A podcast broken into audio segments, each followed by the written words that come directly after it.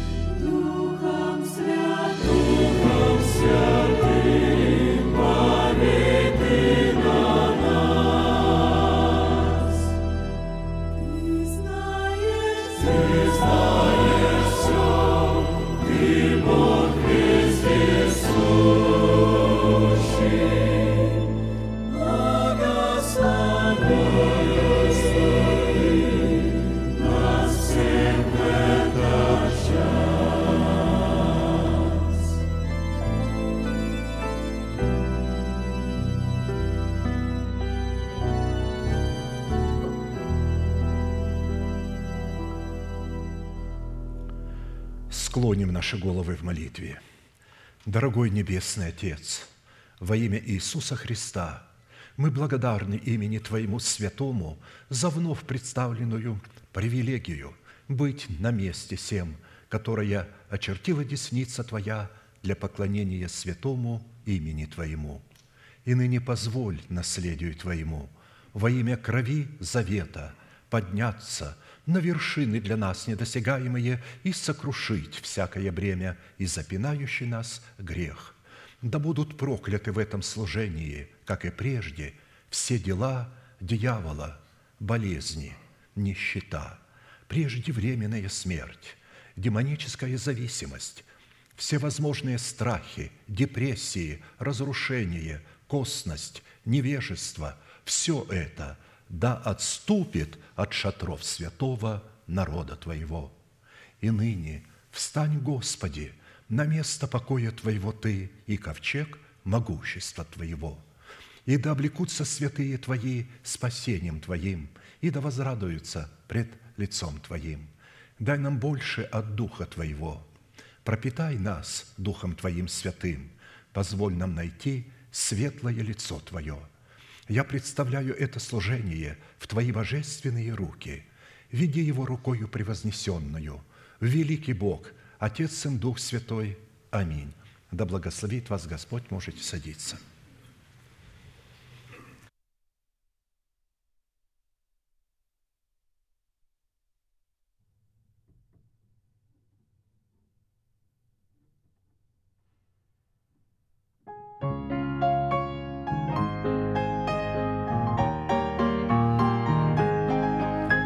Redeemed, how I love to proclaim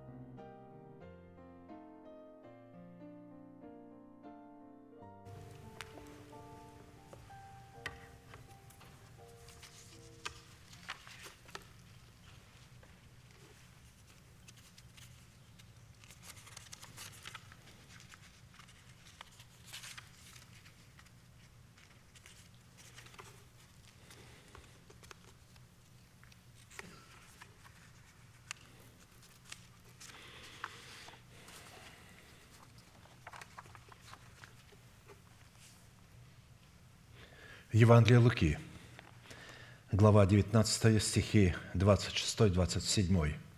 «Сказываю вам, что всякому имеющему дано будет, а у не имеющего отнимется и то, что он имеет.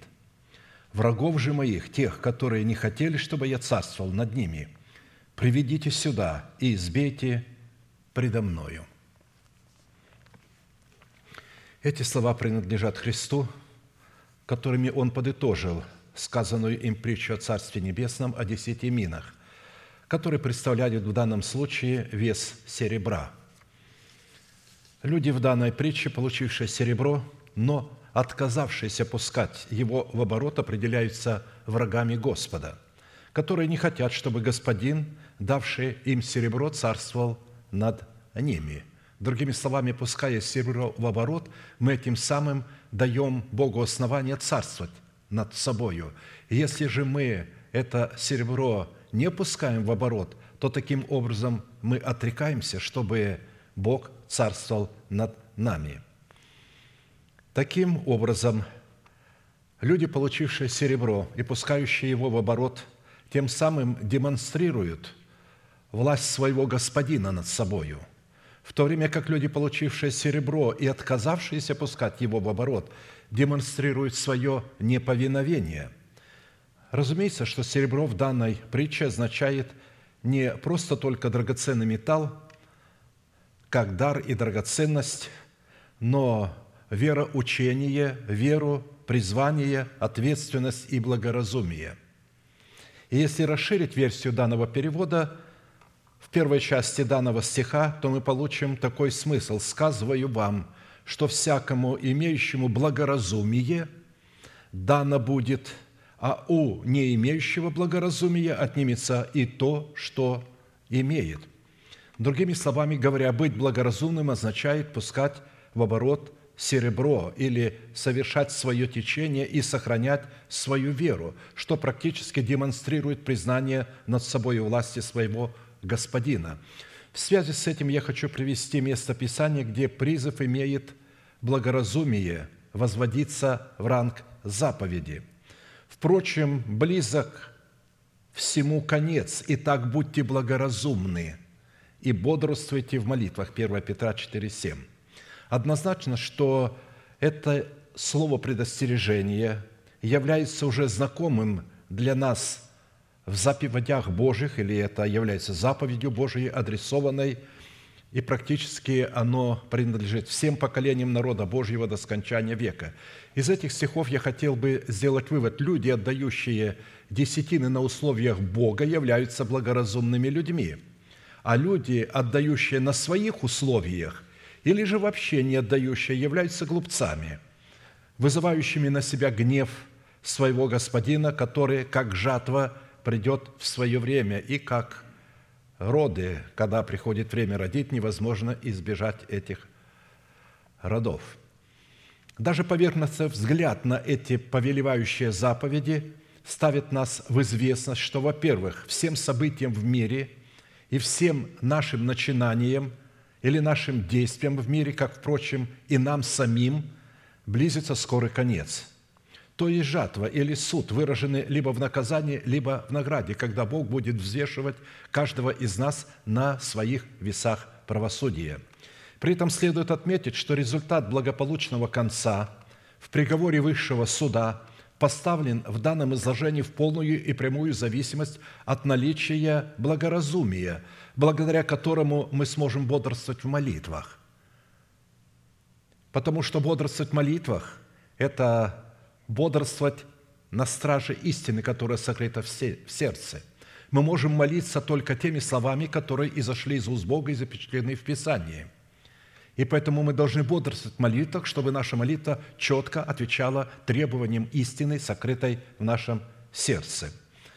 То, что близок конец всех времен и конец всем нашим начинаниям или всем явлениям и вещам в мире отпущен Богом определенный отрезок времени. Писание неоднократно констатировало эту мысль задолго до данного высказывания. «Всему свое время, и время всякой вещи под небом» Екклесиаста 3.1. И если мы не вложимся в нормативы времени, отведенного нам Богом для выполнения своего призвания, чтобы совлечь себя ветхого человека с делами его, обновить свое мышление духом своего ума и обречь свое тело воскресения Христова нас ожидает не награда, а потеря того, что мы думали иметь. Следует учитывать, что Бог никогда не будет повелевать человеку иметь то, чего он не способен иметь. Другими словами говоря, нам предлагается благоразумие и глупость. Выбор между благоразумием и глупостью. И если человек не подвязается, не задействует усилия, чтобы принимать, развивать и задействовать благоразумие в предмете истины, сокрытой в сердце, чтобы познавать ее своим сердцем, то это место немедленно занимается глупостью, которой человек, к несчастью, зачастую относится как к мудрости. «Я так понимаю, мне так открылось, я так вижу, у меня есть моя голова» и так далее – быть благоразумным означает обладать здравым или обновленным умом, различать знамения времен, быть воздержанным, быть целомудренным, быть праведным. Благоразумие – это на самом деле одно из определений и выражений праведности. А посему человек, обладающий благоразумием, это человек, творящий правду или пускающий в оборот доверенное ему серебро путем бодрствования в молитвах. Говоря о молитве, в которой мы можем приносить пред лице Господа десятины приношения, мы должны всегда помнить и всегда иметь в виду, что существует два основные вида или типа молитвы, тесно связанные или зависимые между собою, а также питающие и восполняющие друг друга. Это вид молитвенного состояния и вид молитвенного упражнения. То есть, каким будет молитвенное состояние, таким будет и молитвенное упражнение. И если один из этих видов молитвы в силу нашего невежества или небрежения каким-либо образом умаляется, то немедленно умаляется и искажается ценность другого вида. В этом стихе апостол Петр говорит о благоразумном бодрствовании в молитвах, которое скорее относится не к упражнению, а к состоянию. При этом следует иметь в виду, что при наличии действия вот в этом первичном аспекте – представлено не упражнение в молитве, а состояние. Неправильное или неверное состояние в молитве обращает наше упражнение в молитве в мерзость пред Богом. А посему, если нет молитвенного состояния, то уже абсолютно не имеет значения, насколько правильные слова мы употребляем в молитве, в силу того, что эти правильные слова, то есть преследуют неверные мотивы – то есть нет состояния молитвенного, это значит неверные мотивы, это значит жертвенник не освящен. Это значит жертвенник, скорее относящийся не к жертвеннику Господню, а к капищу, на котором мы приносим свои желания. Потому что жертвенник представляет мотивы и цели Бога. А уже жертва сама на этом жертвеннике приносится для того, чтобы эти мотивы и цели были исполнены – и если нет жертвенника Господня, мы не устроили себя в жертвенник Господен, мы не знаем волю Божию о себе, у нас есть свое представление, как Бог нас должен благословлять, то мы возлагаем уже жертву, правильные слова, не на жертвенник Господний, а на то, что принадлежит нашему идолу, нашему разуму. Ведь печать зверя на челе и на правой руке внешне ничем – не отличается от печати Божией на челах святых, чтобы вывести людей из заблуждения или ввести в заблуждение и подчинить их своей воле, сатана оставляет внешние формы или внешнее оформление молитвы без изменения. Он дает правильные слова. Человек может проверить, я правильно молюсь на основании Писания, при этом оставляя в тени мотивы человеческих желаний. Ведь ему даже нет и необходимости менять или видоизменять наши мотивы. Все, что ему необходимо делать, так это то, как можно красочнее и лучше раскрыть важность упражнения в молитвах и изредка подкреплять, подкреплять эти упражнения результатами чудес и знамений, которые внешне также в своем большинстве ничем не будут отличаться от истинных. Потому что когда люди молятся на основании Священного Писания, не имея в сердце молитвенного состояния, они преследуют свои цели, употребляя правильные слова. Именно таким путем миллионы обманутых христиан маршируют под знаменами тьмы, полагая, что маршируют под знаменами света, и полагают, что направляются в жизнь вечную, в то время как на самом деле они маршируют к вечной погибели – потому что они поставили для себя первичным упражнение в молитве и сосредоточили все свое внимание на упражнении самой молитвы и форм и их правильного содержания, которое, опираясь бы на обетование Божие, означенное в Писании, и одновременно импонировали бы их скрытым желанием – Писание говорит, кто приобретает разум, тот любит душу свою, кто наблюдает благоразумие, тот находит благо. Притча 19.8. А посему, когда мы чтим Бога десятинами и приношениями, нам следует иметь правильные мотивы. Правильные мотивы состоят в том, искать Божьего лица и познание о Боге. Нематериального процветания, потому что эмиссары Мамоны буквально все места Писания приводит к тому, что Бог хочет нас материально благословить. Он хочет, чтобы мы были богатыми. Я вообще-то не вижу в Писании, что Бог хочет, чтобы мы были богатыми материально. Такого нигде нет. Написано, что Бог хочет, чтобы мы были богатыми верою. Вот это Бог хочет. Потому что все то, что в этом мире находится, оно сгорит. Это не есть то истинное богатство, которым мы могли бы обогатиться. Истинное богатство – это познание Бога, Его заповедей. Это правильно чтить Бога, правильно поклоняться Богу. Потому что Бог приготовил для нас нетленное богатство, которое состоит в том слове, которое мы слышим, которое пребывает вовек, которое не ржавеет, не тлеет, моль его не истребляет. И самое поразительное, что десятины, которыми мы чтим Бога, преобразуются в нетленное богатство.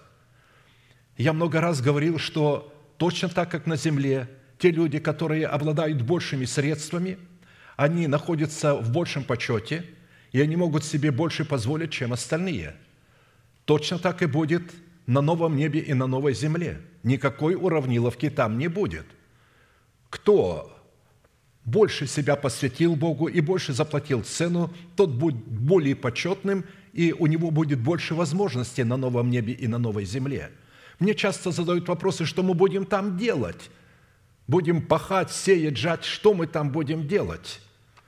Вы знаете, когда Бог создавал эту землю, Он ее создавал по образцу невидимого неба и невидимой земли. Следовательно, там тоже работают – и там есть слуги, там есть господа, потому что слуги – это ангелы, а господа – это дети Божии. И поэтому там тоже будет зависеть много от того, что мы туда переведем. Поэтому Бог смотрит не на количество приносимой десятины, а на ее качество, на состояние.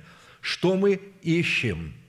Мы ищем познание Бога – мы хотим увидеть лицо Божие.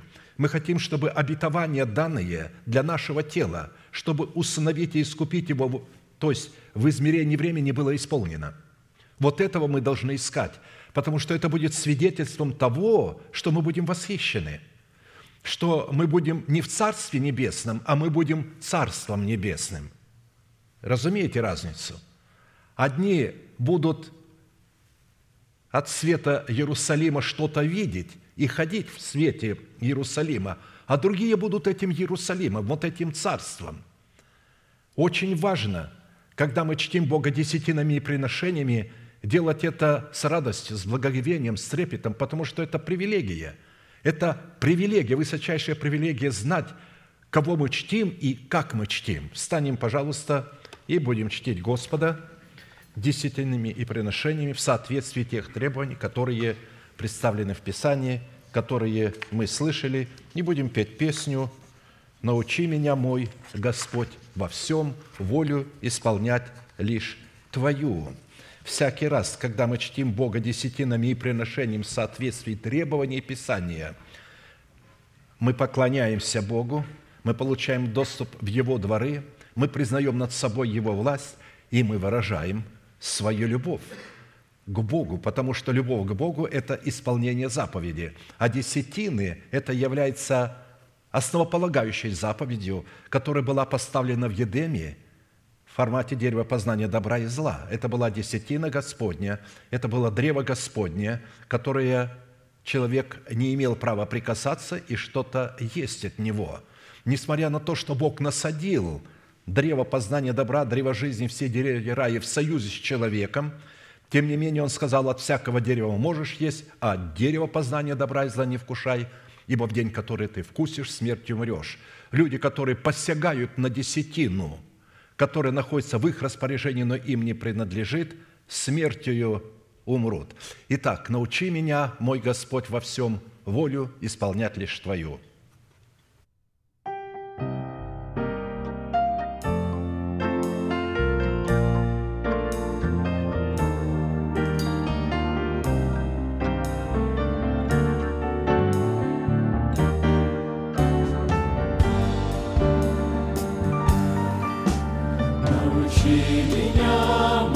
Господь, во всем, волю исполнять лишь Твою,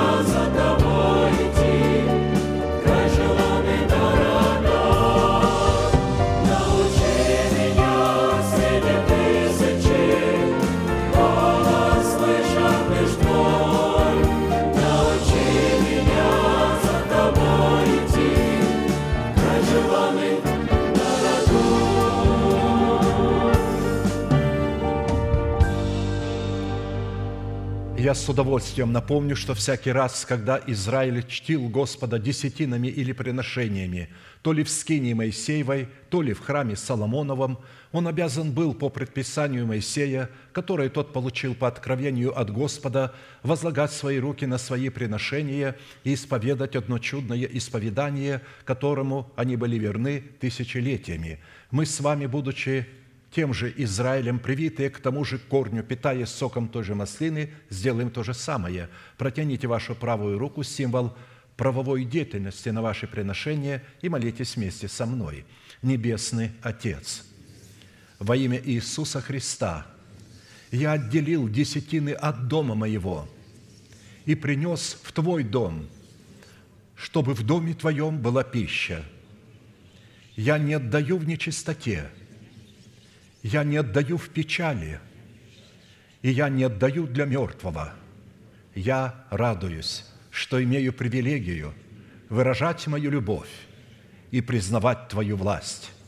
И ныне, согласно Твоего Слова, я молю Тебя прямо сейчас, да откроются Твои небесные окна, и да придет благословение Твое до избытка на Твой искупленный народ – во имя Иисуса Христа. Аминь. Аминь. Да благословит вас Господь. Можете садиться.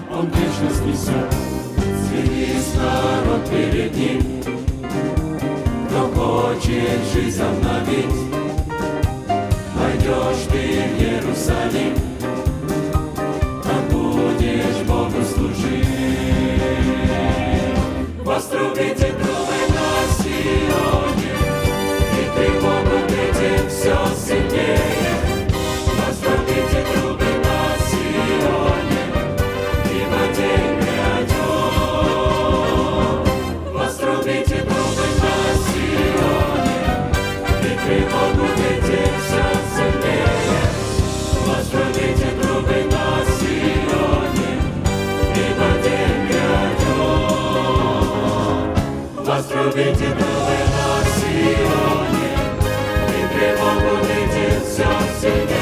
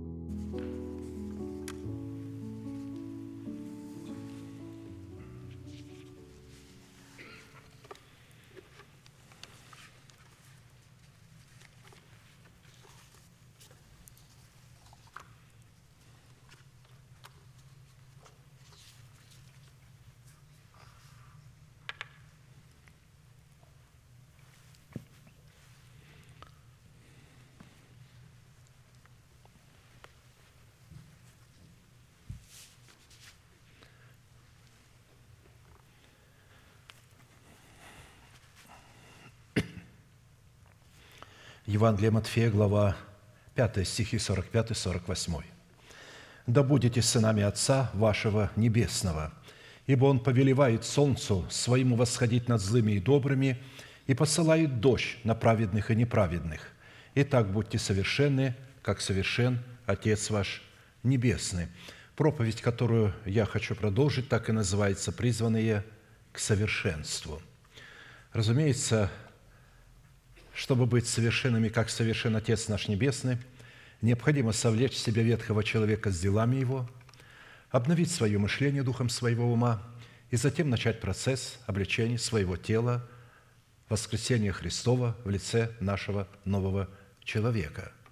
Именно только тогда мы сможем понять, в чем состоит суть совершенства Небесного Отца.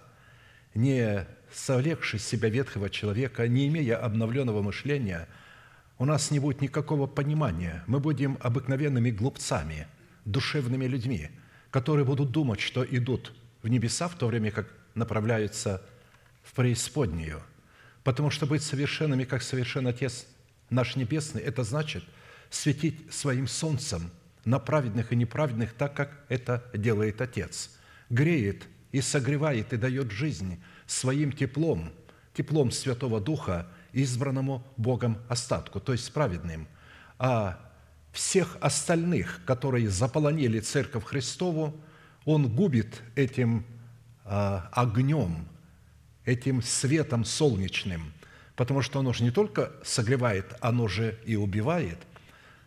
Лучи солнца могут быть исцеляющими и могут быть губительными. Бог любит праведных и ненавидит нечестивых.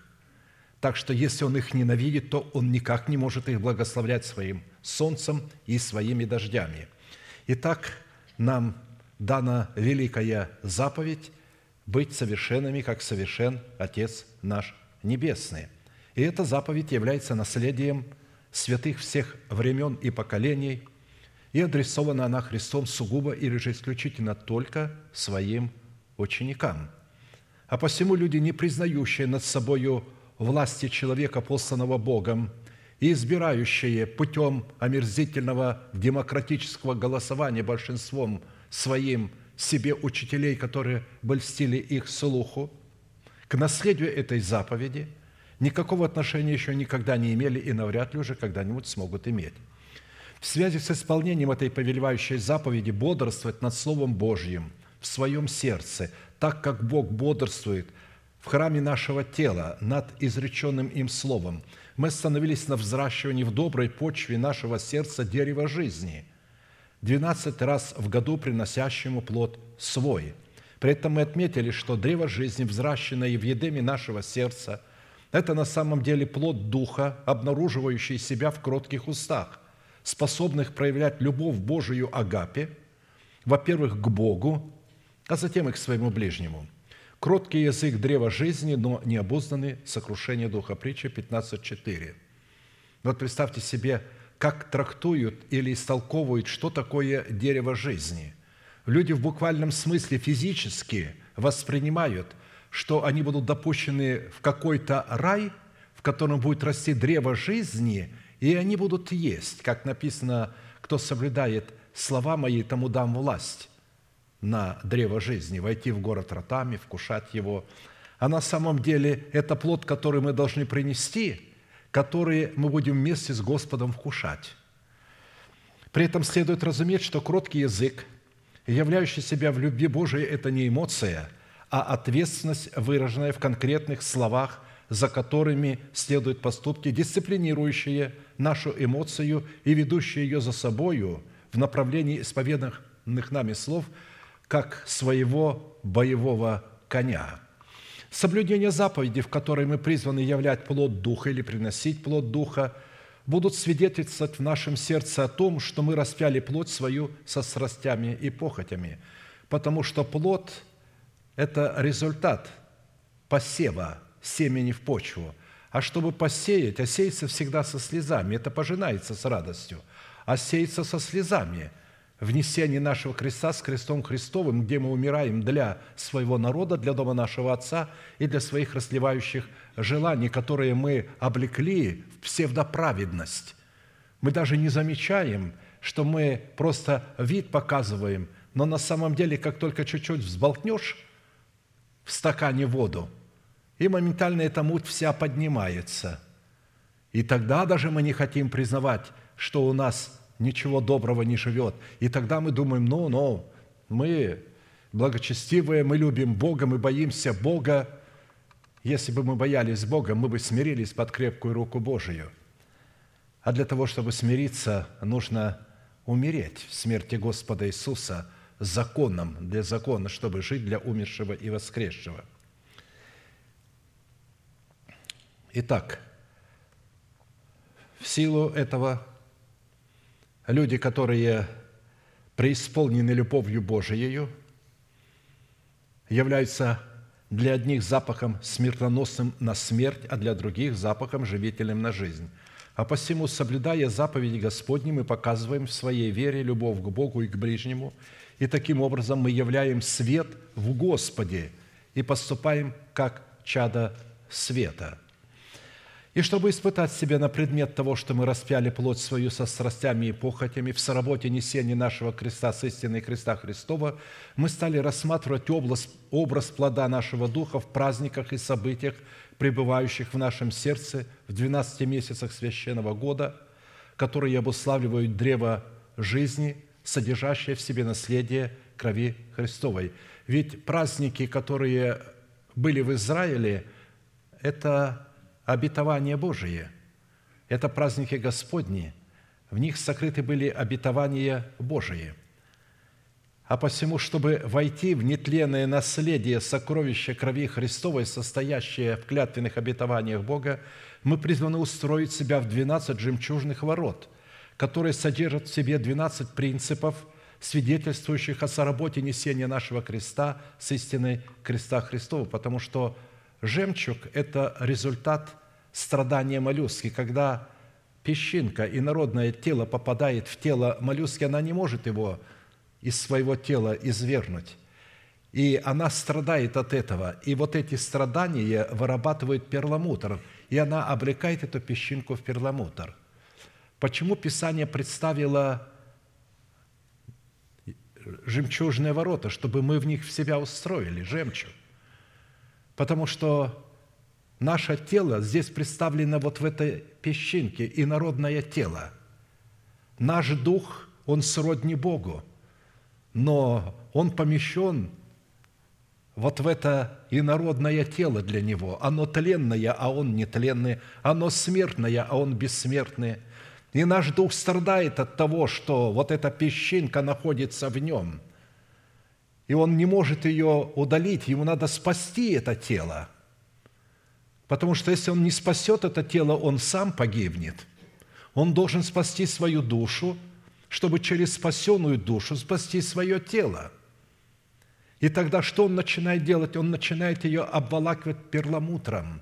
Он в страдании, несмотря на то, что в нем это не живет доброе, я имею в виду в теле, а он побуждает нашу душу, чтобы мы почитали себя мертвыми для греха, живыми же для Бога, и исповедовали несуществующую державу нетления в своем теле как существующую. И вот когда мы это делаем, мы облекаем свое тело в перламутр и становимся вот этими двенадцатью жемчужными воротами.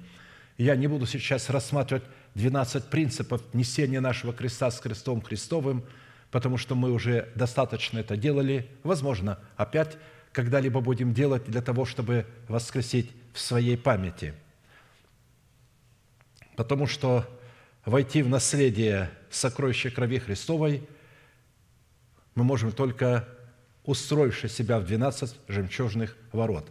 Рассматривая праздники и события, которые содержатся в каждом новом месяце года, это образно – каждом новом месяце года содержится какой-то праздник, и он содержит в себе обетование.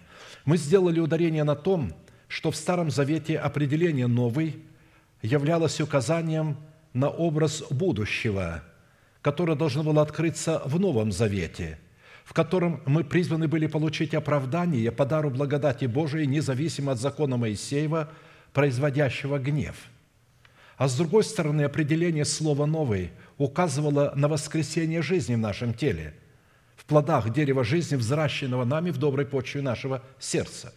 В определенном формате, насколько это позволил нам Бог, исходя из меры нашей веры, мы с вами уже рассмотрели плод нашего духа в образе дерева жизни, взращенного нами в едеме нашего сердца в первых четырех месяцах священного года и остановились на рассматривании плода нашего духа в образе нового пятого месяца – которые мы призваны принести Богу, чтобы отвечать эталону совершенства, присущего нашему Небесному Отцу. Древо жизни в образе плода пятого месяца, который мы стали рассматривать в плоде нашего духа, выпадал на середину июля или августа, это месяц Ав. В Израиле в девятый день пятого месяца Ав соблюдался пост в память о разрушении храма Соломонова Навузарданом, начальником телохранителей царя Вавилонского Навуходоносора. После разрушения храма избранная Богом земля, обетованная Аврааму, Исааку и Иакову и их потомкам по вере, получила возможность праздновать свои субботы. Храм Соломонов не давал возможности отпраздновать земле Израилевой свои субботы, отпраздновать свой покой, успокоиться в Боге, и чтобы Бог успокоился в этой земле, а она успокоилась в Боге. Именно Узардан означает «не дает потомков».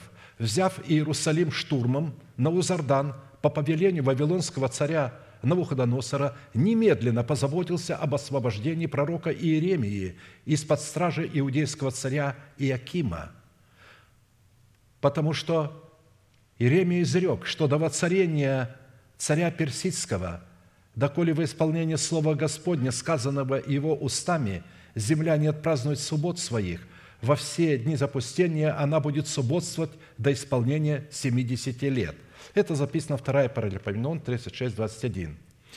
Во-первых, Херемия по повелению царя Навуходоносора, данного им, его телохранителю Навузардану, была предложена защита от иудейского царя и от его князей, которые хотели убить его, за пророчество, изреченное о том, что Бог отдает все царства земли во власть вавилонского царя Навуходоносора – во-вторых, Иеремии дано было царское пропитание и полная свобода оставаться в Иерусалиме или же последовать за плененными израильтянами в Вавилон в достоинстве привилегированного гражданина Вавилонской империи.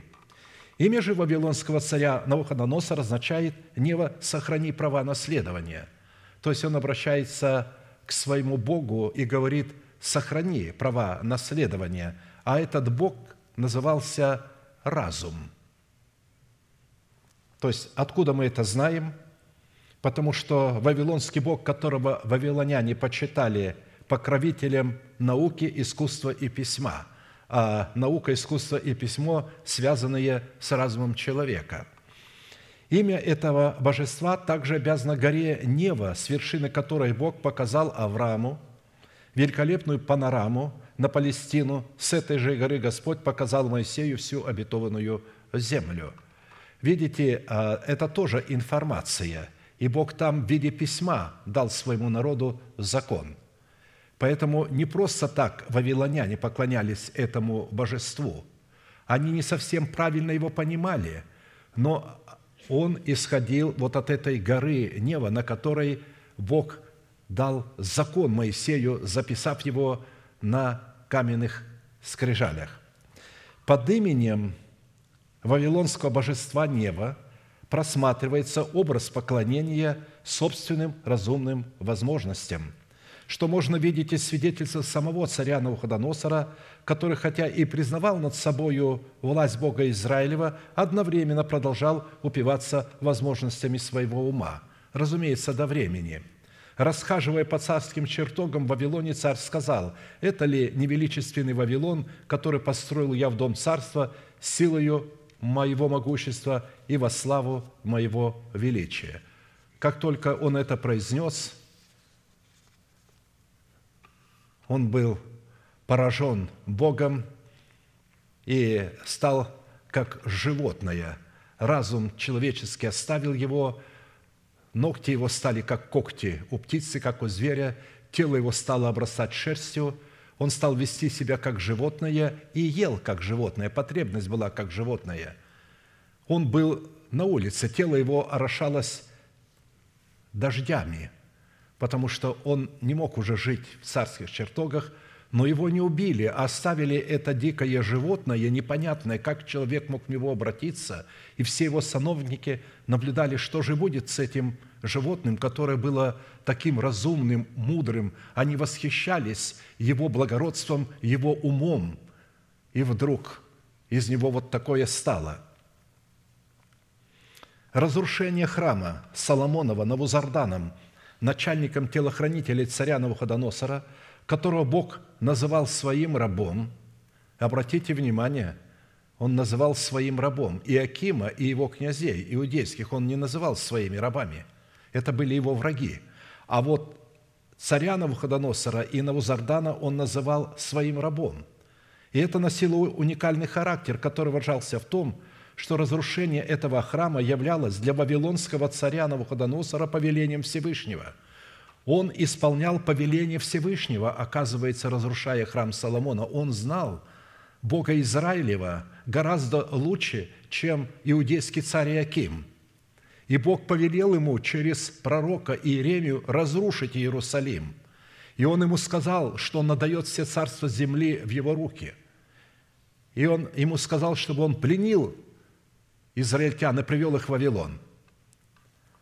И он исполнил это повеление.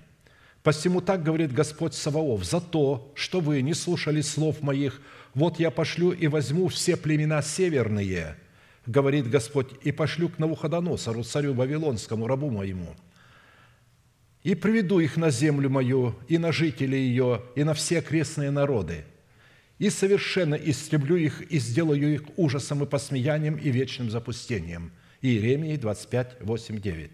Таким образом, Вавилонский царь Навуходоносор и Навузардан, начальник его телохранителей, являлись исполнителями воли Божией, и в отличие от царя Иакима и его князей, они относились как к Богу Израилеву, так и к пророкам Израиля с трепетным отношением.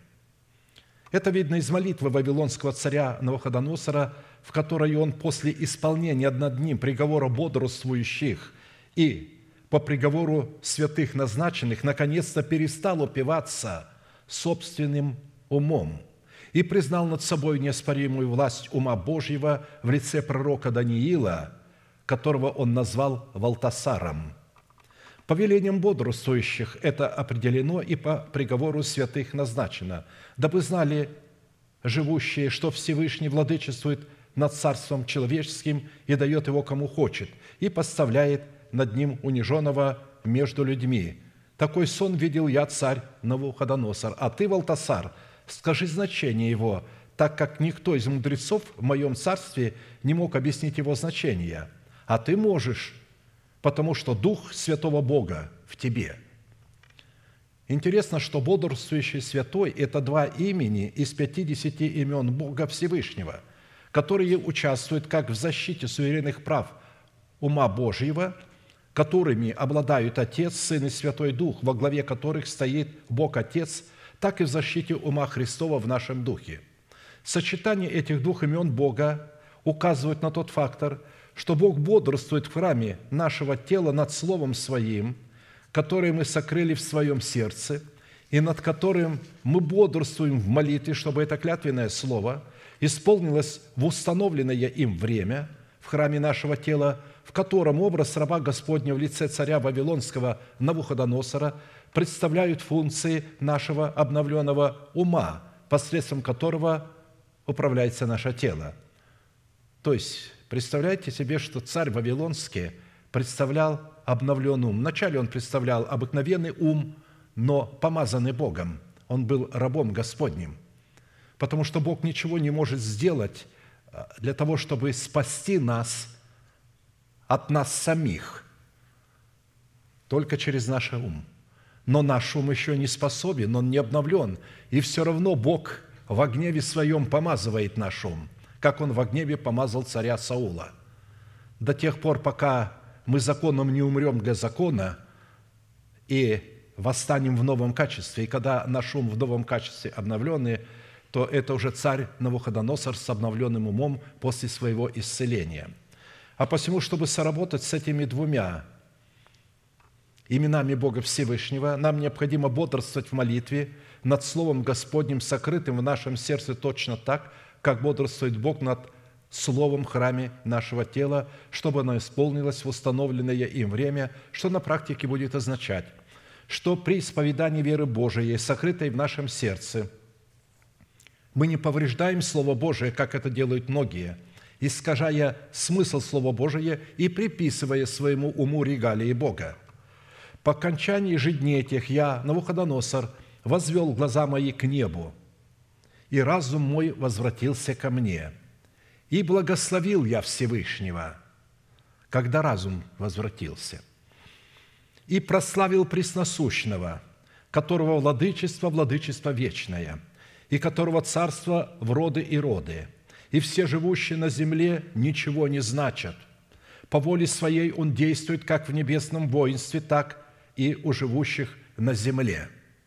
И нет никого, кто мог бы противиться руке его и сказать ему, что ты сделал. Ныне я, Навуходоносор, славлю, превозношу и величаю Царя Небесного, которого все дела истины и пути праведны, и который силен смирить ходящих гордо.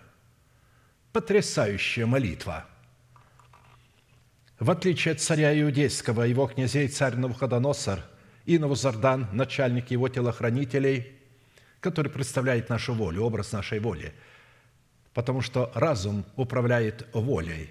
Поэтому Навузардан, раб Навуходоносора, военачальник его войска, телохранитель его – это образ нашей воли, а сам Навуходоносор – это образ нашего в начале обыкновенного ума, плотского, а затем обновленного ума – во-вторых, когда он разрушил храм Соломона по словам Иеремии, он пленил сынов Израилевых по слову пророка Иеремии и привел их в Вавилон. Затем, избрав из них молодых юношей из царского и княжеского рода, он поставил Даниила владычествовать над своим дворцом – а Ананию, Мисаила и Азарию он по просьбе Даниила поставил над всею страною. Итак, дворцом Вавилонской империи, великой, которая ставила свой след, и сегодня ее с удивлением изучают археологи и историки, над всею землею Вавилонскую руководили и царствовали евреи. Побежденные, взятые в плен – праздновали, то есть царствовали над всею землею, были освобождены. Они не были такие, как остальные евреи, это были особые люди из этого царства. И вот смотрите, царь Навуходоносор назвал Даниила Валтасаром, что означает «да хранит Бог царя». Он знал, что именно через него Бог сохранит его царство, да хранит Бог царя – мы под Даниилом рассматриваем, и вообще под Еремией, а, и под пророками мы рассматриваем нашего нового человека. И вот только благодаря этому новому человеку, если он будет в правильном состоянии и светильник будет весело гореть, то тогда наш разум будет сохранен. Поэтому он назвал его «Да хранит Бог царя». А вот Ананию, Мисаила и Азарию он назвал Седрахом, Мисахом и Авдинага, имена которых содержали в себе – функции Солнца, Луны и звезд, которые призваны были отличать день от ночи и управлять днем и ночью, управлять стихиями земли. При этом, прежде чем разрушить храм, они руками священников храма вынесли все священные сосуды храма и с особенным трепетом и бережностью доставили их в Вавилон, поместив их в царской сокровищнице на сохранение, доколе, по словам Иеремии, не кончится 70 лет – и земляне отпразднуют свои субботы. Священники, несущие ответственность за порядок храма, призванием которых было привести к субботнему покою израильскую землю, не могли облечь своим покоем наследников этой земли. Они извратили свои пути пред Богом и не могли привести избранную Богом землю к покою, следовательно, и не могли доставить покой жителям этой земли – и тогда Бог повелел вавилонскому царю Навуходоносору разрушить храм, пленить народ израильский, переселить их в Вавилон, чтобы они были рабами его сыновей до времени воцарения царя Персидского, доколе во исполнение слов, сказанных пророком Иеремии, земляне отпразднуют своих суббот. Итак, в пятый месяц, в седьмой день месяца, то есть в девятнадцатый год Навуходоносора, царя Вавилонского, пришел Навузардан, начальник телохранителей, слуга царя Вавилонского в Иерусалим и сжег дом Господень и дом царя. Дом царя – это дом нечестивого царя Иакима. И все домы в Иерусалиме, и все домы большие сжег огнем, и стены вокруг Иерусалима разрушило войско халдейское, бывшее у начальника телохранителей. Учитывая, что закон Моисеев в храмовом служении, во всех своих жертвоприношениях. Представлял образы будущего и тень будущих благ, а не самый образ вещей – мы решили рассмотреть такие вопросы. Что следует разуметь в нашем теле под образом разрушенного храма Соломонова, из-за устройства которого избранная Богом земля, обуславливающего как почву нашего сердца, так и наше тело, не имела юридического основания праздновать свои субботы или свой покой в воскресении Христовом. Во-вторых, что следует разуметь под образом дерева жизни – в составляющей плода пятого месяца, в плоде нашего духа, дающего возможность избранной Богом земле, обетованной избранному Богом народу праздновать свои субботы. В-третьих, кого в своем теле следует разуметь под образом Навуходоносора и Наузардана, которые являлись носителями воли Божией и трепетали пред Ним и пред Его святыми пророками. Что следует разуметь под отрезком 70 лет, необходимых для празднования суббот – обетованной Богом земле Аврааму, Исааку, Иакову и их потомков. При этом будем иметь в виду, что, с одной стороны, если мы будем рассматривать это событие вне нашего тела и вне нашей причастности к телу Христову в лице избранного Богом остатка, это не принесет нам никакой пользы. Когда это читают в собраниях просто как событие, это не принесет пользы, если мы его не применим к себе. Не увидим это событие со всеми его персонажами в нашем теле. А с другой стороны, если мы этого не сделаем, мы немедленно пойдем в неверном направлении от пути истины, призванной провести нас к совершенству, которым обладает наш Небесный Отец. Все события, представленные в Писании, призваны провести нас к совершенству. Они не просто описаны как исторические события, они описаны как действо, которое должно происходить в настоящем, в наших телах. А посему, если этого не произойдет, невозможно будет принести Богу плод правды в достоинстве составляющей плода дерева жизни пятого месяца, который призван обнаружить себя в нашей земле в 70 годах празднования своих суббот, под которой, разумеется, усыновление нашего тела искуплением Христовым. А посему в составляющей плода Духа, принесенного древом жизни в пятый месяц священного года – мы стали рассматривать 70-летнее празднование суббот, избранной Богом земли, для празднования которой необходимо было разрушить храм Соломонов. В связи с этим мы уже рассмотрели вопрос первый, что следует разуметь в нашем теле под образом разрушенного храма Соломонова, из-за устройства которого избранная Богом земля, обуславливающая почву нашего сердца и наше тело, не имела юридического основания праздновать свои субботы, войти в покой Божий, облечь себя в воскресение Христова. Так как изначально храм Соломонов в основании своего законодательства представлял собой образ служения осуждения, которое давало силу царствующему греху в лице нашего ветхого человека – которые представляют собой в нашем теле программное устройство падшего Херувима и получает власть над нашим телом, как написано, «Жало же смерти грех, а сила греха закон» 1 Коринфянам 15, 56. А посему до тех пор, пока в нашем теле не будет упразднено служение осуждения путем разрушения храма Соломонова, представляющего в нашем теле образ державы смерти – достоинстве законодательства Моисеева, которое обнаруживает в нашем теле грех и дает ему силу царствовать над нами в лице нашего ветхого человека, переданного нам через суетное семя наших отцов. В таком состоянии почва нашего сердца, представленная в образе избранной Богом земли, не сможет праздновать свои субботы, представленные в клятвенных обетованиях Бога для нашего тела – Исходя из такой предпосылки, под образом храма Соломонова, мы стали рассматривать в своем теле состояние нашего сердца, поставленного в зависимость от закона Моисеева или же находящегося под стражей закона Моисеева. То есть до тех пор, пока мы младенцы во Христе, пока мы душевные, не вышли из этой душевности, мы находимся под стражей закона Моисеева, который обнаруживает грех в нашем теле и дает силу этому греху. Вот почему мы не можем победить этот грех в себе вот в формате этих расливающих желаний, помыслов в нашем теле, жажды обогатиться, полагая, что деньги могут сделать все.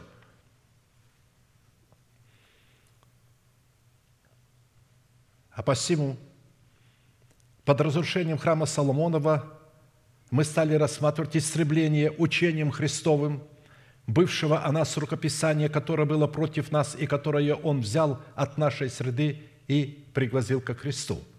Но Он это делает только после того, когда мы оставляем младенчество.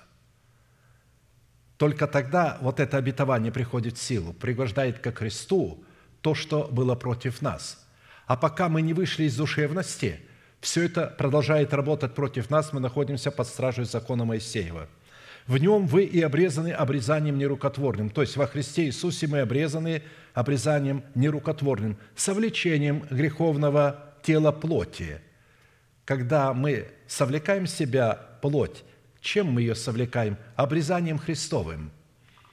Быв погребены с Ним в крещении, в Нем мы и совоскресли верою в силу Бога, который воскресил Его из мертвых, и вас, которые были мертвы во грехах и в необрезании плоти вашей, оживил вместе с Ним, простив нам все грехи истребив учением бывшее о нас рукописание, которое было против нас, и он взял его от среды и пригвоздил ко кресту, отняв силы у начальств и властей, властно подверг их позору, восторжествовав над ними собой. Колоссянам 2, 11, 15. Вопрос второй. Что следует разуметь под образом древа жизни, приносящим плод пятого месяца, в плоде нашего духа, дающего возможность избранной Богом земле, обетованной избранного Богом народу праздновать в семи десяти годах своей субботы. Напомню, феномен древа жизни появляется на страницах Священного Писания сразу после того, когда Бог сотворил человека. При этом своим появлением древа жизни, как, собственно, все другие деревья сада Эдемского, включая древо познания добра и зла, обязаны сознательной и добровольной соработе человека с Богом. Потому что Бог ничего не мог творить без человека – он своим словом себя связал. Он сказал, сотворим человека по образу нашему и по подобию нашему, и да владычествуют они на земле, так как мы владычествуем на небесах. Этими словами, которые зашли из уст Божьих, Бог связал себя. Теперь Бог ничего не мог сделать с человеком, для человека и для этой земли, если человек не будет с ним соработать. Но для этого человек должен уподобиться Богу – не душевный человек, только духовный человек может соработать с Богом. И в этой соработе с Богом строго были распределены роли Бога и человека. Роль Бога состоит в том, что Он посылает человеку семя своего слова в достоинстве семени всякого плодовитого дерева, включая древо жизни и древо познания добра и зла через слушание благовествуемого слова своего посланника, коим на то время для первого человека Адама и Евы, и Адама и Ева были человеком. Бог дал им имя человек, как Адаму, так и Еве. Это Адам уже дал потом второе имя своей жене, назвав ее Евой, когда она родила. А до этого она тоже была человеком. Это было имя их, первое имя, данное Богом –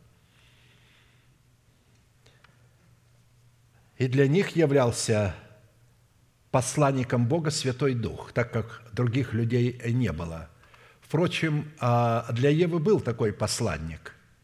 Это был Адам. А для Адама был Святой Дух, как других людей не было тогда. «И создал Господь Бог человека из праха земного, и вдунул в лице его дыхание жизни, и стал человек душою живою».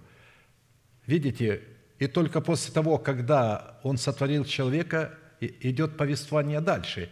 «И насадил Господь Бог рай в Едеме на востоке». Почему здесь не написано, что Он вместе с человеком сотворил? Ну, потому что, когда речь идет о том, кто это делает, то во главе всегда приводится только одно имя – когда Давид побеждал и Саул побеждал войско филистимское, там не сказано было, что войско Саула победило или Давид победил. Там написано, что Саул победил тысячи, а Давид – десятки тысяч. не сказано, что а, а, вот когда кто родил а, Авраама Исаака, написано, Авраам родил Исаака, Исаак родил Иакова. Но, извините, за ними стояли жены, которые рождали. На самом деле не Авраам рождал. Но так как Авраам стоит во главе, то а, говорится Авраам. Так и здесь Бог стоит во главе. И потому что, когда говорится, что Господь насадил рай в Едеме на востоке, то имеется в виду, что Бог стоял во главе этой соработы – Адам должен был соработать с Богом на основании тех уставов, которые он получил от Господа для насаждения сада Едемского. После насаждения сада Едемского Бог помещает там человека, которого создал. И он создал этот сад на этой земле как место общения с человеком. Поэтому он будет общаться с человеком нигде по всей земле, в любом месте, а для поклонения Богу и для встречи с Богом он должен будет приходить в этот сад – на это место. «И произрастил Господь Бог из земли всякое дерево, приятное на вид и хорошее для пищи». Под этими деревьями подразумеваются и подразумевались обетования, приятные на вид и для пищи. И древо жизни посреди рая, и древо познания добра и зла. Итак, первая фраза. «И насадил Господь Бог рай в Едеме на востоке» указывает на то, что прежде чем посредством – содружество Бога с человеком или сотрудничество Бога с человеком был насажден рай или сад в земле Едема на востоке, во-первых, это место на земле уже существовало, и во-вторых, это место являлось святыней Господней, избранным Богом от общей территории земли.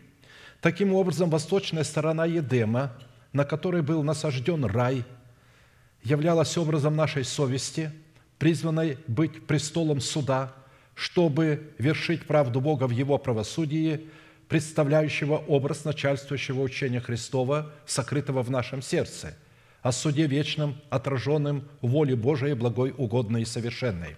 Несмотря на то, что в третий день творения Бог своим словом уже повелел земле произрастить зелень, траву, сеющую семя и всякое дерево плодовитое, приносящее породу своему плод – в котором семя его на земле, земля Едема на востоке по определенным причинам оставалась пустым полем, незасеянным. Бог не взрастил там ничего. Только когда Он сотворил Адама, только тогда Он в содружестве с Адамом и Евой, потому что Адам – это Ева и Адам, то есть человек. И Адам, слово «человек» – это Адам. Что такое Адам? Это человек. Или же человек из красной глины, или же красный человек. Первый человек, кожа была у него не черная, не белая, не желтая, красная, чтобы мы понимали. Он был сотворен из красной глины. Это а, глина, которая обладает очень ценными минералами, и сегодня она очень востребована на земле.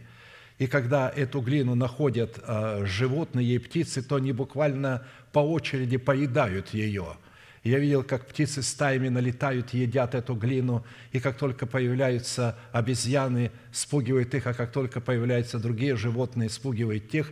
И так периодически те сидят на дереве, ждут, когда те наедятся, чтобы опять. Настолько она ценная минералами. То есть наше тело состоит из минералов. Сотворив э, человека, вот написано праха земного, слово прах – это живой слой земли – земля была живой. Бог воскресил землю, когда Он сказал, да будет свет, и стал свет. На самом деле светила небесные, луна, звезды, солнце будут сотворены в четвертый день. Но когда Он сказал, да будет свет, в оригинале да будет воскресение, да будет жизнь.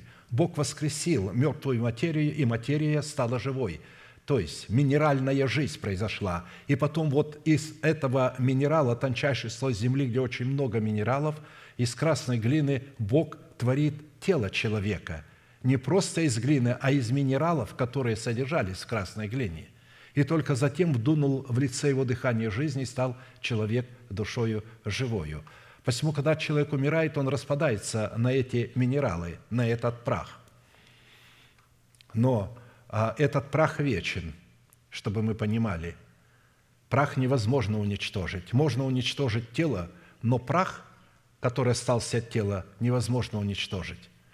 И именно этот прах, который остался от нашего тела, у святых этот прах, который остался, в нем сохраняется элемент воскресения, ДНК наша. И Бог обратится к этому нашему ДНК и воскресит наш прах. Не чей-то какой-то прах, не какое-то новое тело нам даст. Он из этого тела, которое распалось на свои первоначальные элементы, Он совершит воскресение. Те, которые умерли в вере, не получили обещанного – а те, которые остались до этого времени, когда необходимо и пришло время, установленное Богом, наши тела обречь воскресение, то эти люди не увидят смерти. Но вначале воскресают те, и в измененном теле приходят к нам в дом. Я не знаю, кто придет ко мне домой, мои родители, или же э, кто-то из пророков, или же из апостолов – или из тех святых, которых я лично хоронил, а, вот, а также к вам, но придут, и, возможно, много будут приходить. А потом уже мы, оставшиеся в живых, изменимся во мгновение ока и станем такие, как они. И определенное время будем находиться на земле, доколе Бог не позовет нас на небеса. Мы будем находиться на земле, и это будет великая евангелизация. Эти люди будут ужасом на земле. Когда вы читаете пророка Иеля, там написано «в ужасе цари земные», написано, никто им не говорил об этом, никто не знал, что это за люди. Вчера еще эти люди были серенькими мышками, а сегодня эти люди обладают в себе таким знанием, что если собрать всех ученых мира и философов вместе взятые, то один из этих людей будет больше знать. Поэтому они перехватят всю экономику и она окажется в их руках, как Израиль в свое время перехватил всю экономическую систему Египта и вынес ее с собой из Египта. Образно, мы об этом уже говорили. Итак, «И сказал Бог, да произрастит земля зелень, траву, сеющую семя, дерево плодовитое, приносящее породу своему плод, в котором семя его на земле, и стало так, и произвела земля зелень, траву, сеющую семя по роду ее, и дерево, приносящее плод, в котором семя его по роду его. И увидел Бог, что это хорошо, и был вечер, и было утро, день третий. А в четвертый день только сотворит небо, то есть солнце, луну и звезды. Во-вторых, учитывая, что земля была весьма обширной, Бог создал человека с особенностью и потребностью иметь определенное место жительства, которое могло бы являться не только домом для человека, но и домом для Бога, в котором бы Бог мог общаться с человеком, а человек мог общаться с Богом. То есть это образ нашего духа, образ нашего сердца. Исходя из того, что Бог сотворил человека с суверенными правами на владение, созданной им землей, над которой человек должен был владычествовать точно так, как Бог владычествует на небесах, следует – что Бог сознательно ограничил себя в пределах созданной им земли, чтобы в своей суверенности человек мог владычествовать бы над землею точно так, как Бог владычествует на небесах. Как написано, «И сказал Бог, сотворим человека по образу нашему и по подобию нашему, и да владычествуют они над рыбами морскими, и над птицами небесными, и над скотом, и над всею землею, и над всеми гадами, присмыкающимися по земле. И сотворил Бог человека по образу своему, по образу Божию сотворил его мужчину и женщину, сотворил их, и благословил их Бог, и сказал им, плодитесь и размножайтесь, и наполняйте землю, и обладайте ею, и владычествуйте над рыбами морскими, над птицами небесными и над всяким животным, присмыкающимся на земле». Насколько нам известно, владычество Бога на небесах состоит в том, что Он владычествует на небесах в границах изреченного им слова, которое является законом для всех небожителей в лице созданных им ангелов, и в первую очередь это является законом для самого Бога. То есть, чтобы мы понимали, Бог находится под законом и владычествует на небесах своим законом, которому Он сам подчинил себя. Как только Слово Божие выходит из уст Божиих, оно становится законом в первую очередь для самого Бога. А потому в силу своего изреченного слова в отношении суверенности и прав человека над землею, которое стало законом прежде всего для самого Бога, Бог уже не мог вмешиваться в жизнь человека и в его юрисдикцию на владение землей, пока человек не попросит его об этом на основании его владычественного слова, установленного им для человека в достоинстве его закона. Исходя из этого закона, выстраивающего суверенные отношения человека с Богом, Бог не мог сделать человеку одежды кожаные и одеть его в эти одежды, если человек не попросит его об этом на его неукоснительных условиях, чтобы не нарушить его суверенных прав. И сделал Господь Бог Адаму и жене его одежды кожаные и одел их. И сказал Господь, Бог, вот Адам стал как один из нас, зная добро и зло, и теперь, как бы не простер он руки своей и не взял также от дерева жизни и не вкусил и не стал жить вечно – и выслал его Господь Бог из сада Едемского, чтобы возделывать землю, из которой он взят. То есть он потерял, выслал, это значит образно, он потерял общение с Богом. И теперь, чтобы иметь общение с Богом, он должен был возделывать эту землю до такой степени, чтобы заново взрастить там все вот эти обетования. Он потерял и сад, и, и все, что там было – изгнал Адама и поставил на востоке у сада Едемского Херувима. То есть восток – это совесть, образ нашей совести, суд в человеке, чтобы мы поняли, что такое восток в Едеме нашего сердца. Потому что восточное учение – это учение суда, состоящее из воли благой, угодной и совершенной. Так вот, восток – это наша образно совесть. И Бог поставил там Херувима – и пламенный меч обращаешься, чтобы охранять путь к древу жизни. Образ Херувима и пламенный меч – это образ закона Божия, который мы внедряем в нашу совесть.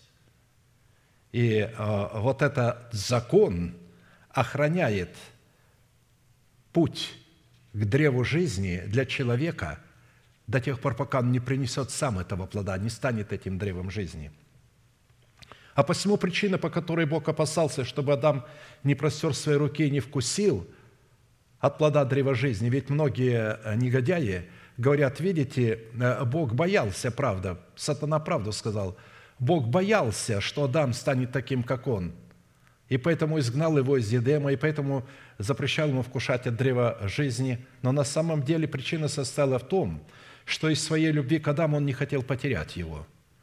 Потому что если он прострет свою руку к древу познания добра и зла, Бог потеряет его. А Бог его любил и не хотел его терять.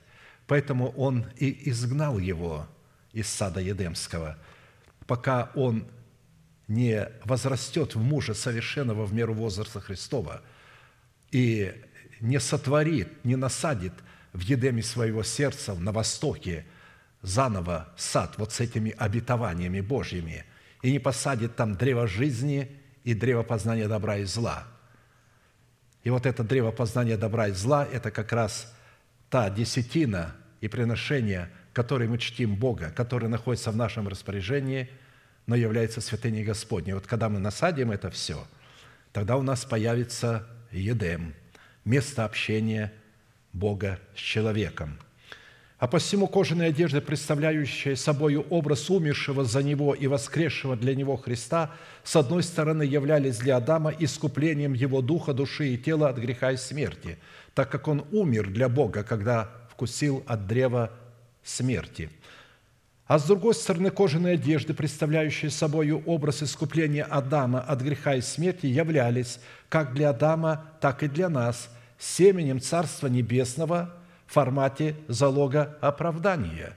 Когда Бог дает нам спасение в кожаных одеждах, облекает нас в оправдание, то это залог спасения, это семя, которое мы должны взрастить. А чтобы взрастить семя, надо, чтобы семя умерло. А когда мы принимаем в себя семя Царства Небесного, мы сами становимся этим семенем. Невозможно, чтобы семя умерло в нас, а мы остались живые. Нет, мы умираем вместе с семенем – и когда мы восстаем, мы восстаем в этом семени в новом качестве. Только тогда появляется жизнь Бога. Да, в семени есть программа, но чтобы активировать эту программу, необходимо, чтобы семя умерло, чтобы мы в смерти Господа Иисуса умерли. Поэтому мы призваны посеять это семя в доброй почве своего сердца или же самих себя, чтобы взрастить в сердце своем, или же самого себя взрастить в древо жизни, и таким путем пустить в оборот серебро своего спасения, чтобы обрести, наконец-то, его в свою собственность. В собственность обретается спасение, когда мы спасаем нашу душу и наше тело. Только тогда мы обретаем спасение в собственность. А посему, под образом сада Эдемского на востоке, еще раз отмечу, следует разуметь и рассматривать добрую почву сердца человеческого, состоящего в субстанции доброй совести человека, рожденного от семени слова истины, в которой, как на печати, запечатлено законодательство Бога в формате учения Иисуса Христа, пришедшего во плоти. В силу этого фактора общение Бога с человеком призвано было происходить через посредство Святого Духа, действующего в человеке в пределах истины начальствующего учения Христова, сокрытого в сердце человека через его сотрудничество – с благовествуемым словом истины и со Святым Духом, открывающим значимость истины в сердце. Таким образом, избранной Богом землей в достоинстве сада Едемского на востоке является в человеке почва его доброго сердца, очищенного от мертвых дел, в котором пребывает Царство Небесное в достоинстве взращенного в нем дерева жизни. А посему в Писании древо жизни, взращенное человеком в соработе с истиной и Святым Духом доброй почве его сердца – которое 12 раз в году приносит плод свой, представлено в человеках в таких составляющих. Во-первых, в Царстве Небесном или Царстве Божьем внутри нас, в плоде праведности, мира и радости во Святом Духе. Царство Небесное в сердце человека представлено в закваске, Царство Небесное положенного в три меры муки, пока не заквасится все – Закваска может быть грех, грехом и праведностью, смотря какую закваску мы ложим. Если положили закваску греха, она заквасит все тесто в грех. А если положим закваску праведности, она заквасит все тело в праведность. Также Царство Небесное выражается в нашем теле, в нищете нашего духа, в мудрости нашего сердца и обновленном уме, в надежде нашего упования на Бога, в плоде правды, который мудростью будет привлекать души, во взращивании горчичного зерна, посеянного на своем поле. То есть под горчичным зерном имеется в виду повиновение нашей веры, вере Божией. В соблюдении заповедей Господних, в благодати воцаренной через праведность сердца и в свойстве детей Царство Небесное выражается в нашем теле, в сердце человека. И вот все эти 12 составляющих, они соединены между собою, растворены друг в друге, не могут действовать друг без друга. Они в равных пропорциях находятся в нас, и они подтверждают истинность друг друга. Не может быть одного больше, другого меньше. Это не полный список свойств древа жизни, по которым нам следует испытывать самих себя на предмет пребывания в едеме нашего сердца Царства Небесного. Но, чтобы подтвердить наличие этих составляющих в Писании – мы решили привести некоторые определения в конкретных местах Писания, по которым мы могли бы испытывать самих себя на предмет наличия в нашей почве древа жизни. Во-первых, древо жизни в плоде нашего духа определяется в образе Царства Небесного в формате сокровища, сокрытого в поле. На поле нашего тела, потому что под полем имеется в виду почва нашего сердца и наше тело, которое, то есть вот мы обнаруживаем Царство это небесное, мы обнаруживаем в нашем теле путем поиска. И когда мы обнаружили его путем поиска в нашем теле, мы утаиваем его от радости о нем и идем и продаем все, что имеем, и покупаем поле то. То есть мы покупаем в собственность наше тело, чтобы установить его за счет этого сокровища, которое мы нашли, которое принадлежит нашему телу. И это дает основание доброй почве нашего сердца праздновать свои субботы. Еще подобно Царство Небесное сокровищу, скрытому на поле, которое, найдя человеку, таил, и от радости о нем идет и продает все, что имеет, и покупает поле то Матфея, 14, 44. Итак, сокровище – это обетование или Царство Небесное, или же обетование для нашего тела. И вот когда мы принимаем это обетование и обнаруживаем, то для того, чтобы это обетование взять, его невозможно взять. Надо продать все, что мы имеем, и приобрести поле, потому что это обетование дано для тела. Вы не можете его отдельно приобрести. Вы приобретаете его вместе с полем, вместе с землей. Вы приобретаете свое тело с Царством Небесным. Вы не можете обрести Царство Небесное без своего тела. Вы обретаете Царство Небесное вместе со своим телом, потому что тело – это дом Бога. Бог, когда создавал человека, Он создавал для себя дом, в котором будет жить вечно. Бог есть Дух. Бог же не в теле – это Христос в теле, а Небесный Отец и Святой Дух, они не имеют тела. И поэтому Он создает себе тело. И этим телом является человек ему подобный. И когда человек обнаруживает такое обетование Царства Небесного для своего тела, он покупает это поле, он отдает все, что он имеет. Кто не отдаст всего, что имеет, не может быть моим учеником. Кто не потеряет всего, что имеет, и не возьмет креста, не может быть моим учеником. Поэтому потерять все – это значит обрести древо жизни. Вот. И только тогда мы начинаем праздновать свои субботы. Когда мы обрели обетование для нашего тела, то мы в нашем сердце уже празднуем эти субботы, в почве нашего сердца. Но скоро придет время, мы будем царствовать его и в теле. Во-вторых, древо жизни в плоде нашего духа определяется в образе Царства Небесного, в формате плода праведности и мира и радости во Святом Духе, что дает возможность доброй земле нашего Духа праздновать свои субботы. Ибо Царство Божие не пища и питье, но праведность и мир и радость во Святом Духе. Кто сим служит Христу, тот угоден Богу и достоин одобрения от людей. Римлянам 14, 17, 18. Когда говорится «ищите же прежде всего Царство Божие и правда Его», то неверный перевод. Переводчики, когда переводили, они не тот предлог поставили. Вы знаете, что в оригинале нету предлогов. Там не существует точек, запятых, восклицательных, вопросительных знаков, тире, мужского рода, женского рода. Буквы написаны вот так, просто буквы сплошные. И когда изучить этот язык, нужно туда ставить по смыслу знаки препинания и вот эти, будем говорить, некоторые глаголы, некоторые предлоги и так далее.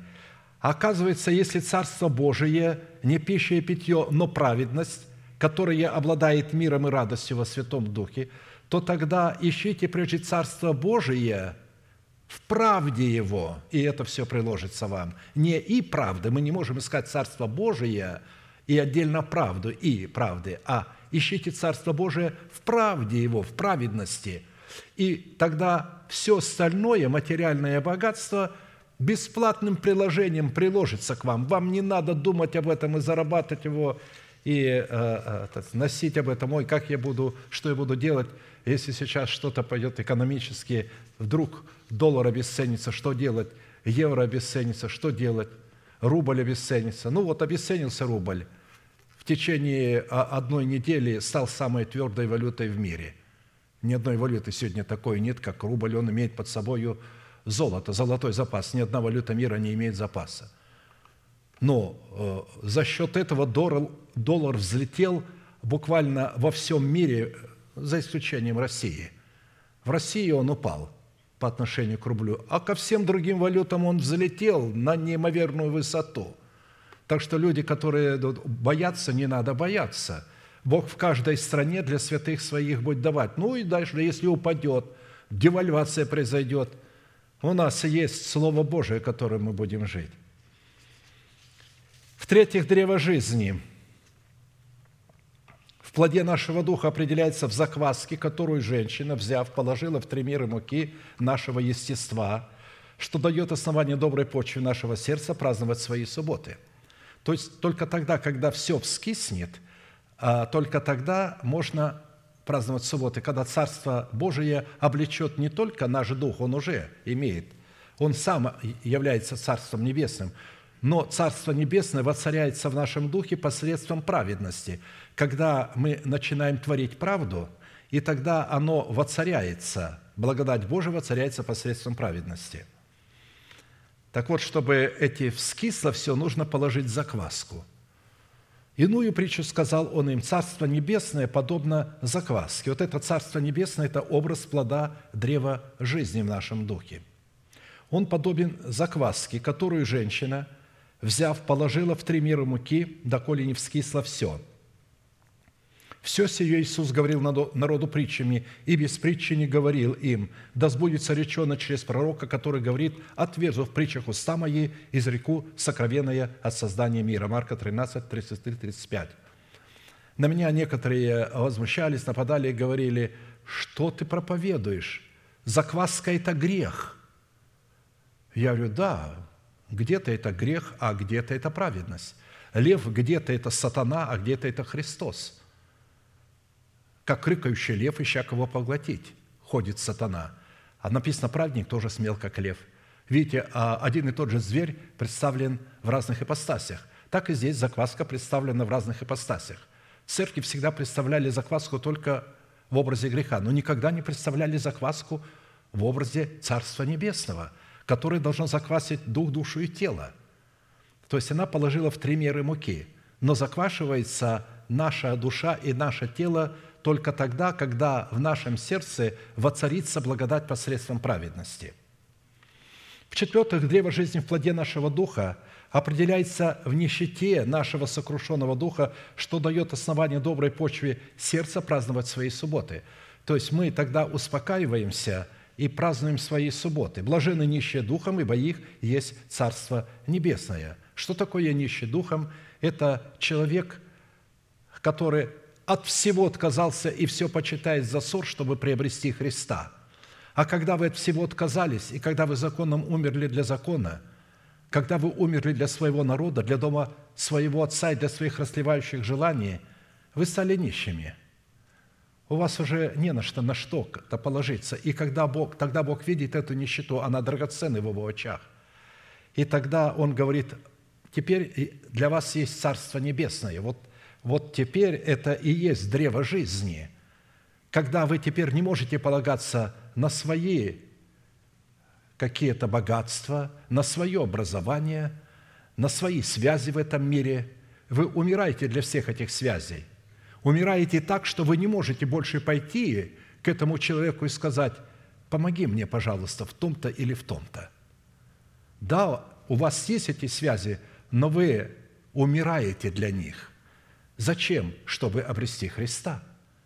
Когда Бог видит, что вам не на что положиться, и только остался Он, только тогда Он являет Царство Небесное в нашем духе. А до тех пор, пока у нас есть какой-то опыт религиозный, какое-то образование, какие-то связи, и мы молимся, Господи, помоги нам, Он и пальцем не шевельнет, потому что у нас еще есть некая надежда на что-то и на кого-то. В-пятых, древо жизни в плоде нашего духа определяется в кротости нашего сердца, которое выражает себя в кротости нашего языка, что дает основание доброй почве нашего сердца праздновать свои субботы. Кроткий язык – древа жизни, но не обузданный сокрушение духа. Кроткий язык – это обузданный язык, обузданный истиной в сердце. И вот когда мы обуздаем истиной в сердце наш язык и не будем говорить то, что не является истиной в сердце. Только тогда в плоде нашего духа будет Царство Небесное, которое даст нам возможность праздновать свои субботы. Аминь. Склоним наши колено ко мне, возможно, головы, будем молиться. И я призываю всех святых, которые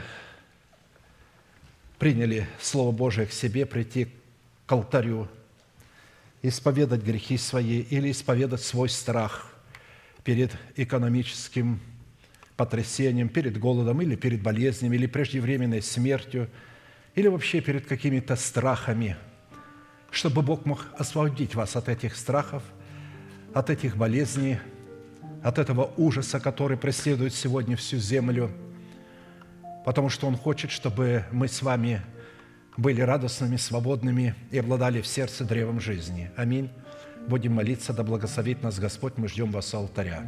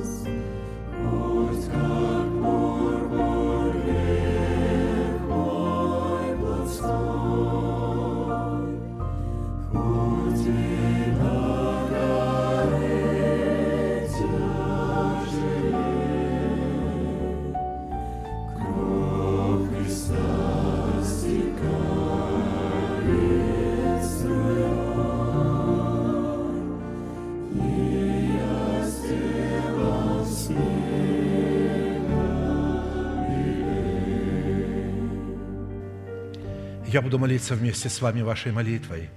И прошу вас глубоко верить, что Бог за вас, Он не против вас. Несмотря на ваши согрешения, на ваши страхи, Он любит вас и рассматривает вас праведными, потому что вы приняли оправдание даром по вере во Христа Иисуса. Вы приняли оправдание не путем вашей добродетели, а путем того, что сделал для вас Христос – а посему Бог продолжает рассматривать вас праведными, несмотря на то, что вы впали в грех. Он говорит, праведный семь раз упадет, но встанет. А поэтому у нас сейчас есть возможность снова восстановиться в этой праведности. Глаза закрыты – это элемент тайной комнаты. Ладони подняты к небесам – это элемент того, что наши руки без гнева и сомнения. Итак, молитесь со мной. Небесный Отец – во имя Иисуса Христа я прихожу к Тебе на этом святом месте, в собрании народа Твоего, избранного Твоего. Я раскрываю мое сердце, чтобы Ты мог увидеть мою боль, мое страдание, мою рану, чтобы Ты мог излечить ее Твоим бальзамом. Я ненавижу грех, я ненавижу контролирующий дух в себе. Я ненавижу расливающие похоти. Я ненавижу ложь, зависть. Я отрекаюсь от этого. Омой меня, очисть меня, исцели меня. Я принимаю по Слову Твоему в мое сердце мое оправдание, мое исцеление – мое спасение. И прямо сейчас, перед небом и адом, я хочу исповедовать, что согласно Твоего Слова я омыт, я очищен, я исцелен, я восстановлен, я оправдан, я спасен. Прощаются грехи ваши и беззакония ваши во имя Иисуса Христа. Да благословит Тебя Господь да презрит на тебя светлым лицом своим и помилует тебя и да даст тебе мир. Да падут вокруг тебя тысячи и десятки тысяч одесную тебя, а к тебе не приблизятся. Да придут на тебя обетования гор древних и холмов вечных. Да придет все это на тебя и на потомство твое, и исполнится на тебе, и весь народ да скажет Аминь. Да утвердит Господь в сердце каждого из нас то слово, которое мы только что услышали, то прощение, то оправдание только что мы слышали, то восстановление, потому что Бог сейчас восстановил каждого из нас, несмотря на то, что мы пришли сюда с болью своих грехов, своих поползновений, И вот сегодня чудесным образом Бог каждого из нас освободил. Вы сегодня снова являетесь чистыми пред лицом Бога, и Он не видит пред своим лицом ваших грехов. Независимо от того, что вы чувствуете и что вы знаете, Бог по Слову Своему обладает способностью изглаживать наши грехи пред Своим лицом. Поэтому, когда они приходят на вашу память, в это время они приходят перед Богом, но только не из Его памяти, а сатана приносит Ему и говорит, видишь, точно когда у нас приходит, в это время сатана говорит, вот они согрешили. И когда вы говорите, когда эта мысль пришла, «Жив Господь, перед которым я стою, я оправдана, мои грехи изглажены», только после того, когда вы это провозгласили и сказали, Бог говорит сатане, «Брысь отсюда!» и показывает ему чистую книгу. «Видишь, у меня нет того, что ты говоришь, изглажено.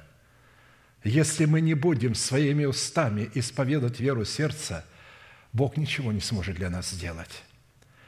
Продолжайте помышлять о том, что вы мертвы для греха. Почитайте себя так. Писание говорит, читайте. Этого нет на самом деле. А Бог говорит, а вы почитайте, что вы мертвы для греха, живые же для Бога. И продолжайте исповедовать веру сердца. Называйте несуществующую державу нетления в своем теле как существующую, и Бог мира будет с вами. А теперь давайте провозгласим наш неизменный манифест. Могущему же соблюсти нас от падения – и поставить пред славою Своею непорочными в радости, единому, премудрому Богу, Спасителю нашему, через Иисуса Христа, Господа нашего, слава и величие, сила и власть, прежде всех веков, ныне и во все веки. Аминь. Служение наше закончено. С миром Божьим да благословит вас Господь пути вашим и жилищах ваших. Следующее служение будет на домашних служениях, где мы будем разжевывать, рассматривать, восстанавливать то, что мы слышали за всю неделю, для того, чтобы оно могло пойти в наш организм, так как мы чистые животные, им надо, нам надо это все переживать. Именно поэтому мы в отношении, как другие служения, они делают собрание утром и вечером, а мы делаем утром, а вечером разбор – вот этих проповедей, то, что мы слышали на наших ячейках или на домашних служениях. А следующее общее служение будет во вторник в 7 часов вечера. С миром Божьим да благословит вас Господь в пути вашем, жилищах ваших. Можете поприветствовать друг друга.